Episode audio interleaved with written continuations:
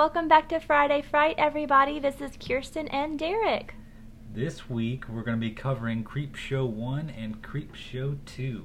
A couple of classics. Yeah, we watched it, um, what was it, last Sunday? Yeah, I think that was right. Yeah. I just randomly was like, I really want to watch Creepshow 1 because for some reason I thought I had never seen it, but then after I started watching it, I was like, oh yeah, I remember watching this because I saw Ed Harris and um, the funny, he does like this funny dance. Um, it looks like he's like acting like he's a puppet, Mhm. and he puts his hand over his head and like makes this funny dance move. And I make Derek do it all the time because it's so hilarious. Yep. Very young Ed Harris had a full head of hair. But anyways, uh, so we're going to start with Creepshow, 1982. Uh, the stories were by Stephen King, and then it was directed by George Romero, famous, of course, for his zombie films Dawn of the Dead and Night of the Living Dead. So, what did you think of the opener? The little boy and Tom Atkins. Oh, I really, dad. I really, really liked that. Um, it Tom Atkins looked really weird without facial hair. Yeah, he always has a mustache. Yeah, I really like it. I really liked it though. It it just kind of gave me that. I don't know. This sounds weird. I know p- most people. I don't, I don't know. If you're listening to this podcast, then you probably know what I'm talking about. But it gives me this. I don't know, cozy at home on a rainy day in the fall kind of a vibe. Like you always you want to watch something spooky but not too scary because if you're home alone you don't want to be scared out of your wits. But I just loved it and. I liked the whole Comic book. yeah, vibe. like you can't you're not allowed to read this and yeah. I liked that. Yeah, it was a good opener for sure. Well, I like too how it's live action and then they turn it into animated to look like the comic book. I Yeah. thought that was really cool. So was that Stephen King's kid? Did you yeah. that out? Um, I think his name was Joe. His I know his first name was Joe, but I think he had a different last name from Stephen King. I, Hmm. obviously, I think it was Hill, Joe Hill. I don't know. Um, but yeah, yeah, that was him. Because there's a there's a scene in it where he gets smacked, um, and you can apparently I think you can see the reflection in the mirror. Um, Stephen King was really concerned about the smack scene because obviously someone was supposed to smack his kid, um, and he was concerned about it. So they came up with a different way to do it, which was making the kid slap himself um, and making it look like the dad did it or somebody else did it. Mhm. Um, but yeah. Yeah, it's a pretty good sequence. Uh, it is, of course, an anthology, so it's a bunch of smaller stories that uh, don't necessarily interact with one another. Uh, yeah, I like anthologies.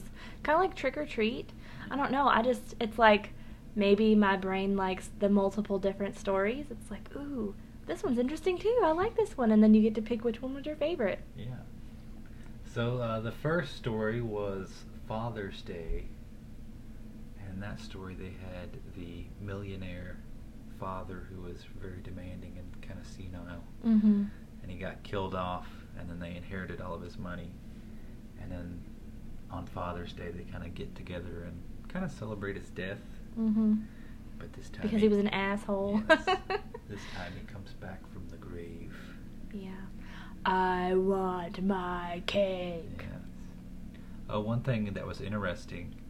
Uh, so the woman, his daughter, kills him by hitting him in the head with an ashtray, and then the ashtray is in the background of all the other episodes. Oh, was it? Yes, it's kind of subtle, but I didn't know that. it was in there. I think that was probably the one thing that tied them all together. But uh, they filmed it at a real mansion in Pittsburgh, and apparently the guy who owned the mansion was kind of an ass.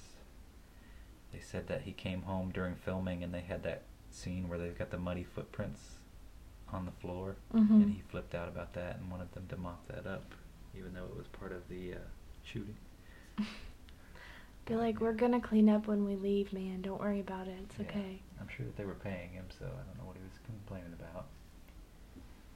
But the uh, the filming, the frames were shot to make it look like a comic book, and kind of how they did the cut scenes, and then they had uh,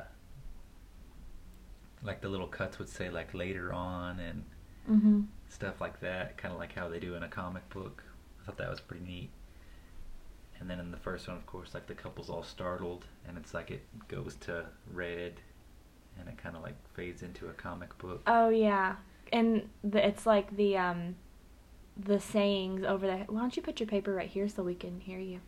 Um, the sayings are like ag or garg or you know something Yeah. that really people don't say, but it was Mhm. like they have to put some some sort of descriptive words to I guess display their disgust with what was going on. Mhm. Um, let's see, what do I have for this? Do you have anything about the uh, first in the anthology, Father's Day? Um, I don't really have anything on that other than the I want my cake thing. Um, I don't know. I just felt like it was. I liked it. I think the the what I liked the most about it was just the dancing scenes with Ed Yeah. Harris and his wife his Yeah. wife on the movie. Um, I just thought it was really funny. He he was really young in it. He just looked so goofy Mhm. doing that dance. I will never forget watching him do that puppet dance and just dying of laughter and making Derek do it because he looked just like him when he did it. Um, but I kind of actually thought that it was erratic. I don't know. It was just very fastly Mhm. fastly done and fastly played. It was like it, we just they got through it really quickly, and a lot of it didn't make sense to me. It's they got from one point to the next in the weirdest possible way. I think Yeah. I don't know. A lot of it didn't pull together for me. I liked it. It it was creative, but it just didn't pull together for me. Yeah. Probably the weaker, I guess, episode. In Mhm. I think in so. anthology. But the second one was pretty good. Uh, the Lonesome Death of Jordy Verrill, Oh yeah. which starred Stephen King. Mm-hmm. Yeah. Um, I read that uh, George Romero told him to play, or Yeah. yeah, George Romero told him to play it like, uh, Wiley Coyote. yeah, Wile E. Coyote, and he really did. Yeah. He had the whole like this. I think he said as he play him like he's falling off a cliff, like the Roadrunners Mhm. chasing him or Kinda they're after each other. Yeah, um, he even had the whole cross-eyed thing going Yeah. on, and I don't know. Uh, it was it was funny. It was kind of like kitschy to a point. You know, it's not really scary. It's just kind of silly, silly Yeah. horror. I think. Yeah. I have one uh, production note that I thought was kind of cool. Mm. They said that they built the the set on like a clearing that was in front of an airport, and pilots kind of used the clearing as like a guide to line up with the runway. So uh, George Romero was wondering if they were confused why all of a sudden there was like an old farmhouse all of a sudden in this clearing where, you know, the week before there hadn't been anything. Probably. Yeah. That's funny. But yeah, so uh, that one they had the meteor that came down, and then it was radioactive. They used uh, like the glow stick glow liquid to make it glow.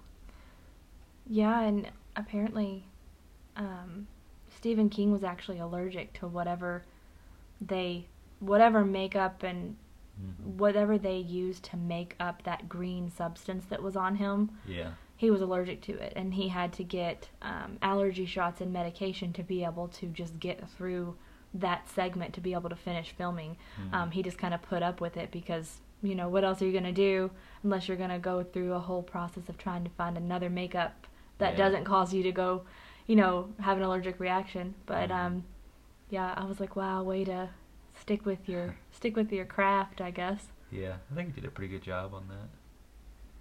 One thing I didn't know, so I knew when he's got the meteor and he takes it into the in his little fantasy, he takes it into the college, and there's the professor there, and then later on he has that other little daydream about the doctor having to cut off his fingers. That's the same actor, but also uh, when he has that little vision of his father in the mirror, that's also the same actor. So the same actor did all three of those. Hmm. Yeah. I like how there's kind of an underlying message with this because his in his mind when he gets that meteorite he has in his mind that he's going to make a lot of money off of it or something, you know, like he's going to be able to turn it into science and they're going to Pay him two pay him yeah, pay, pay him money, but it's kind of like don't be greedy, you know, mm-hmm. because this is what it gets you. And he ends up turning green and Yeah. everything. So, yeah. All right, and then for the next episode uh, was "Tide You Over." I loved this one because I love Leslie Nielsen. He's I good. like him in serious roles because just watching him on like Naked Gun and then um, obviously I'm a big Golden Girls fan and whoever watches Golden Girls knows that Dorothy ends up marrying him at the end of the Golden Girls series and I just love him. He's so funny, but he is also really talented and can be a serious actor too. But I, I just loved him and I liked that he was in this role, especially with Ted Danson because I Yeah, like him too. He's pretty good too. Mhm. Thought it was interesting. They were talking about how Ted Danson was buried in the sand, but really it was just a hole, and he was sitting on a chair, and then he had like this kind of like collar that went around his neck, and then they just put a little bit of sand on that, so he was actually pretty comfortable for most of the filming. and then for the waves, they just had like a big old, uh, like almost like a big trough that would hold water, and then they would just pour it out, and it would just kind of wash over him, and it looked like it was a wave. Did you notice the bucket though that he kept looking at like he was gonna. in my head if I was him and there was a way I was to put that over my head to, you know, save me from drowning, but later on it shows the bu- it keeps showing the bucket and the bucket is like a big size, you know, but then later on Leslie Nielsen picks it up and it's this little tiny pail. It's not Okay, that Yeah. has to be a completely different bucket Yeah, I don't know about than what we were seeing. Continuity error or something. Mm-hmm. Another interesting scene. So you got uh, the one where it's just Ted uh, Danson's head at like the bottom of the ocean, uh, and he's just kind of like completely submerged and blowing bubbles. Mm-hmm. For that one, he was in like a basically a big fish tank, and then they had like a scuba tank with a hose on it, so Oh, that he could breathe in between shots. Well, I love that it's. It seems like in the movie it was portrayed for him to. He was only in the water overnight, Mm. but then whenever they come back, him and his him and Leslie. Nielsen's wife come back to haunt him. Um, They're like moldy. they're moldy and seaweed. Yeah, I'm like, okay, it looks like they've been underwater for about a Weeks, month or yeah. something. Um, not overnight. If you're, I don't know the science of it all, but I don't think you look like that Yeah, just overnight. so. but I guess they had to make it look Yeah. more creepy. Yeah. Anything else for that episode? I don't think so. All right, so we're moving along uh, to the crate, which was a pretty, pretty cool episode. You had the uh, professor with the overbearing wife. Mm-hmm. God, she was annoying. Yeah, they said she's actually really nice, but she always gets, I guess, kind of typecast as a mean lady. Well, she wasn't. She played in the fog though. Um, she Oh, yeah, was. right. She was the sexy voice lady on. She was the radio host. Mhm. Um, which to listen to her on the fog and then watch this segment with her in it, her voice is completely different. So she must have just needed to play annoying and shrill in this one, but Yeah. whereas in the fog she was very, "Hello, this is blah blah," blah you know. Mhm. But yeah, that one was a cool uh, episode. They had like the old crate that Mhm. was discovered and I think it was the archaeology department, hmm they open it up and it's got this weird kind of missing link monster in it. Yeah, and I love how the guy's like, "Oh, what does he say? Like it's an animal or it's a I don't know something." I thought he said it emeralds. Oh, it I don't know. Uh, I maybe I misheard him, but why would you just go ahead and shove your whole arm in there like, "Oh, I don't know what's in here," but gets- you know, I mean, you have to be brave. yeah, yeah. So yeah, they were saying for that the creature Tom Savini had never really done a creature before, So he consulted with the people that made The Howling, the werewolf movie, Oh, really? and he learned from uh, their little mock-up that they had with the werewolf. That's how he learned how to to make the creature. Hmm. Yeah, pretty cool. That's some good aspirations there. Mm-hmm. Um, let me see if I have anything. Well, as as I already said, um, the woman who plays Billy, the um, oh my gosh, the archaeologist's wife in this movie, she also played in The Fog. She's played in several things um, of John Carpenter's, alongside Tom Atkins, who is also in The Creepshow, um, which I thought was really cool. Um, but you can just kind of see her range of acting, where she can, Mhm. you know, she can play a shrill, manipulative, Yeah. kind of annoying lady, Yeah. but also play someone who's likable. So I like that. Yeah. I thought another cool thing was they were saying uh, Tom Savini had this uh, like animal claw rigged up for the scenes where it was like the the animal was pulling the people in the box and like tearing everything up. So they made it really heavy so that they could like smack it into stuff and it would leave big claw marks. But it was so heavy that he I was like manipulating it all day that eventually it like severed a tendon in his thumb just from him trying Ah. to hold it up all day. Ouch. Yeah. But yeah, do you have anything else for the crate? I don't think so. No? Alright. So, uh, the last one. Oh, wait, I do. Sorry. Ahead. I liked how he kept having these imaginative spells where he was Oh, yeah, his little fantasies. It's like, oh, I just don't want to be with her anymore. And at this point, I'm just like, dude, just leave her. Just leave her. You know, you don't need that negativity in your life. But he just keeps thinking about all these ways that she could possibly die, and then Mhm. What happens one way or another. Yeah. So for the last episode, uh, they're creeping up on you. Definitely the most disgusting if you do not like roaches. Oh my gosh, yeah. I couldn't really watch this one very much because I don't. I obviously, you know, I don't think, other than scientists that work with bugs, I'm not a huge fan of anything Yeah. that's roach related. Um, they're just creepy to me. They're so creepy. Definitely. But yeah, they used 250,000 roaches for that. That's my worst nightmare. Yeah. They said originally they were going to buy them, but they were like 50 cents a piece. So it was cheaper just to send some people down to South America and they would just shovel them into garbage bags. oh my gosh. Bring them back and breed them. Yeah, no thanks. I think I would have just decided not to show up on set that day. Yeah. Like, no, I'm sorry, I'm sick. I can't come in. Yeah, and they said a bunch of them escaped from the set because you can't really wrangle thousands of roaches. Oh my gosh, that gives me cold chills. I cannot stand that. Oh, Yeah. And uh, it was kind of a challenge to film them because they're so fast and they just kind of, you know, run off. So they would keep them in like a cold storage area. And then when they would release them, they were kind of slow moving because they were kind of like frozen up almost. ugh. Yeah.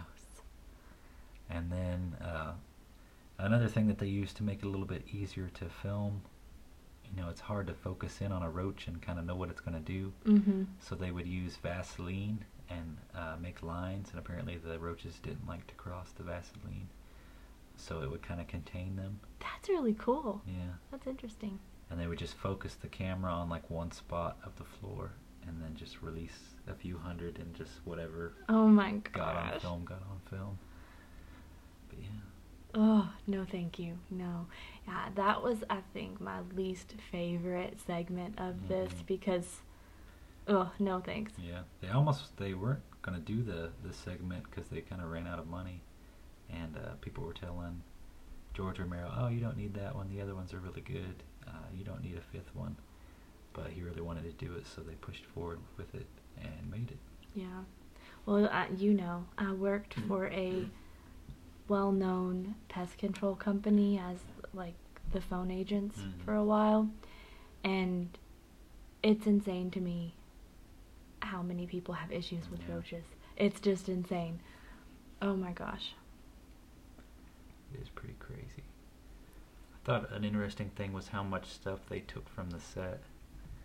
Like Tom Savini, he said that he took like bookshelves from uh, the crate that were like in the background, and he said that those are in his house, and that he took. Uh, he's got the creature, like the little puppet creature that they used in some of the scenes. He's got it in his house, and the the actual crate is like somebody's kid has it as a toy chest now. Oh my. Yeah. so I guess they just took whatever they wanted. His kid probably had friends over and they were like, This toy box actually has an interesting story. Yeah. It used to have this huge giant monster creature Mm-hmm. in it. Yeah. So yeah, that was 1982, and then you had to wait five years to get the sequel. Creepshow 2. Yep. Yeah, I I'd have to say I kind of liked this one more. Really? I, yeah, I don't know why. It was just I like the first story pretty good, the Indian one. Oh yeah, that one was pretty good. I liked that. Um I just loved how cheesy the the main guy was, that the main bad guy. What was his name?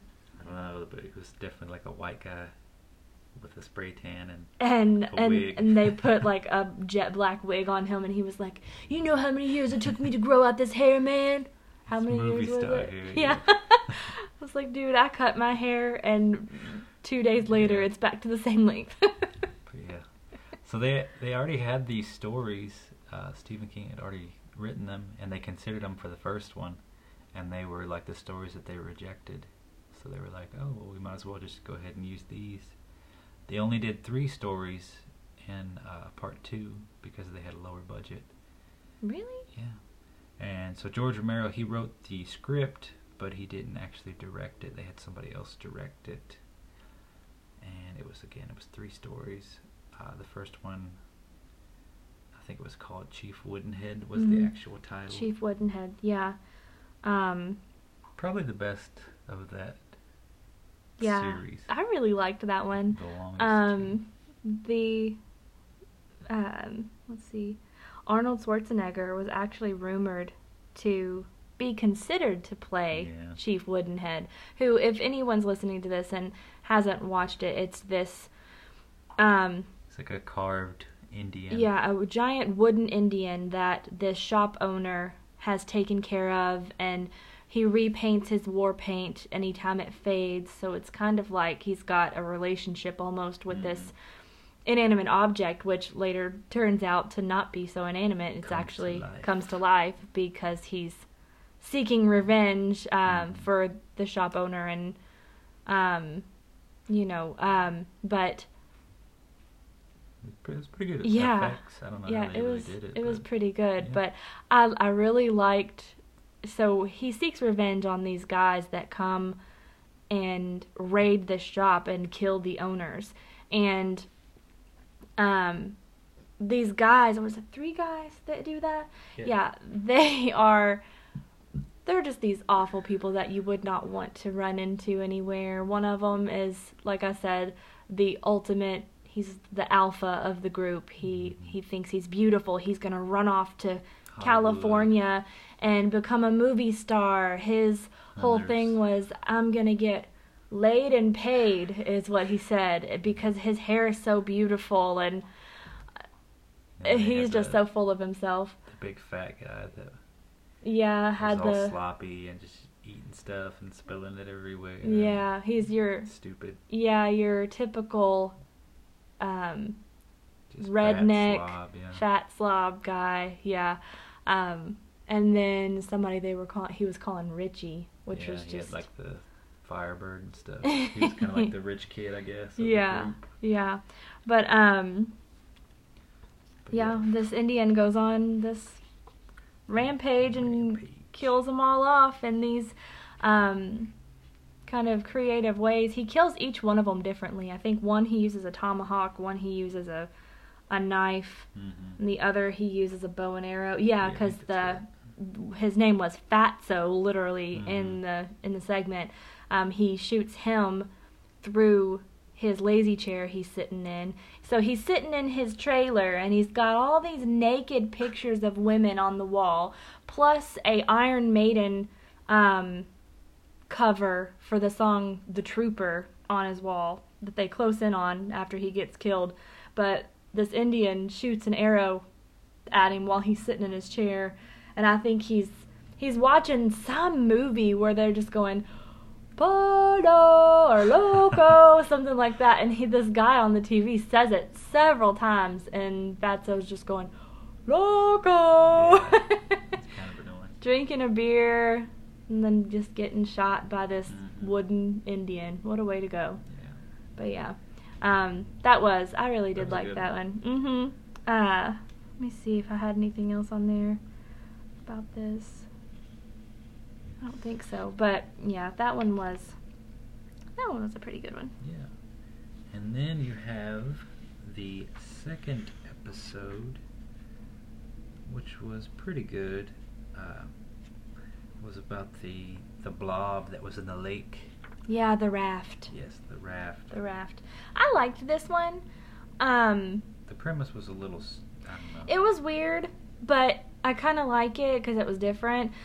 The only thing I like it, you know, the girl, the quiet one in the beginning yes. of it. I thought, man, she's gonna be the final girl because she's she's quiet. She's the typical final girl that everyone has in their in their in their movies. Yeah. She's the first one to go, and she gets she gets taken in such a Mixing it stupid way. So the raft is where these four four teenagers, Mhm. yeah, four teenagers take um take their car out to this lake where they know of this big wooden raft in the middle of a lake, and they it's cold. Yeah, that's the stupid part. Yeah, I don't said The understand. water's like 50 degrees. Yeah, why would you want to go lay on a raft whenever th- it's not fun? You can't swim. It's not hot. You're not. Yeah. So they all go out there to lay on this raft in the middle of a lake, and then all of a sudden, this big, what they are calling it, an oil slick, just comes floating by, and one of the guys is instantly has his antenna up about it. He's like, "Not, there's something wrong with this. There's so, that's not an oil slick." And then the girl that I'm talking about, um, the quiet girl, let's call her, she is like, "Oh," and she dips her finger into it and is playing with it, and then it just devours her whole, and they're all left standing there. Trapped on the little Yeah. raft. But still, yet, while this girl is being devoured and her skin is melting off of her body, the prick guy, what's his name? I Um, know. I forget what his name is. Crap. He he's a class A douche. Mm. Um he jokes with the guy he's calling Poncho. He's like, "Hey, don't you know about this dude? Don't you know about this stuff, dude?" And he smirks and laughs as this girl is being eaten alive by this big oil slick, so they say. just bad acting. It's like, wow. yeah, I think probably so. But yeah, um the the guy that played Randy, his name is Randy, the the main character. Mhm. Um he actually because the water was actually really cold, um he ended up getting hypothermia from it. Mhm. Um and the crew kind of wanted to keep filming, but the director was like, "No, we need to stop. We need to get him some medical attention because if we stop filming, or if we continue to film, he's never gonna be able to finish and he's not gonna come back." So what they did was they took him to get you know some medical attention because he had hypothermia. Um, they said his body even turned green Wow. at one point, so that's yeah. I think I would have been asking for a little bit more money after that. Um, but he ended up making a full recovery and coming back, and they filmed the segment, uh, finished filming the segment. Mhm. Um, but I don't know. Why wouldn't you pick that to film during warmer times, or at least I don't know. I don't Yeah. know what the things were around that, but I think it would have changed the Definitely. that. So yeah, then they got uh, the Hitchhiker Mhm. as the third installment, which was okay. I don't know. It kind of came off. For some reason, it felt Lifetime movie-ish to me. Yeah, Like it. that. I guess so. But I'm gonna tell you what. That lady deserved every bit of what happened to her. Yeah. Like how she drove through the forest like 17 times. She was just driving around in the woods. Yeah. In a Mercedes sedan. How I know multiple. If if it weren't a movie, her car would have been getting stuck in Yeah. little holes or mud or anything, and Nope. getting stuck on a tree stump. You know, it's I don't know. But the whole preface of this seg- this segment, the last segment of it, is it kind of starts. She wakes up, and she's like, "Oh, um, it's eleven thirty or whatever time it is," and she starts getting dressed, and there's this guy laying next to her, which come to find out is not her husband, some guy she's paying to sleep with. Um, and she leaves She's got to rush across town. yeah, to get home before her husband. And she ends up she's talking to herself on the way there, trying to talk herself, I guess, into keeping this relationship with this man and telling herself she's okay, you know, whatever. But uh and she ends up hitting a hitchhiker Mhm. and just leaving. Yeah. but she deserved it because she did she was too concerned about herself and getting caught Yeah. cheating on her husband, so she was trying to rush home. Um, but this hitchhiker ended up haunting her the whole way home, which she deserved. He's waiting on her at home in the garage. mm-hmm. Where she meets her doom. it was, and, and uh, Stephen King actually showed up in that too as the as a semi driver, semi truck driver. Oh, did he? Yeah, um, because it was after she hit the hitchhiker and drove off or sped off Mhm. actually, um, where other people were coming down the road. They stopped because they saw the man laying in the road, um, and he was one of the people that stopped. And actually, one of the people that stopped too was her husband, Oh, yeah, that's right. Because he ended up not being home Mm-hmm. when she thought he was going to be. He was still out, so right. maybe he was having an affair too. Who knows? We only had three episodes, so we don't know. yeah. So they originally planned five, but uh, they didn't have the budget to shoot the last two. The other two uh, were going to be about a mysterious old man who's rich and he hires an assassin to kill a cat because the cat's like evil and it's been killing people. In the world? Yeah. And then the other one was about a bowling team uh, who are like, they've got a battle for an inheritance. So the bowling team, one of them sabotages the other team, and then all the members die. But then they come back as like ghouls to get the other bowling team, Wow. which I don't know, might have been cool. but Maybe. yeah. I don't know. It kind of sounds creative. Kind of. I like stupid horror like that though, Yeah. because it makes it fun, makes it Mhm. funny, kind of lighthearted. You don't go to sleep and have nightmares. Yeah. You know. Yeah, Is they're, that a- they're pretty uh pretty safe. Not real heavy, Mhm. not graphic or anything. Yeah. I I can do heavy sometimes, but most of the time, no. It really does weigh on me, and I have a hard time sitting with it, like most Rob Zombie Mhm, things. yeah. No, these are good. These are kind of like I don't know if they were rated R. They might have been PG thirteen because Yeah. they're they're pretty tame. I think too, people in this day and age were kind of desensitized because they, you know, the media makes such.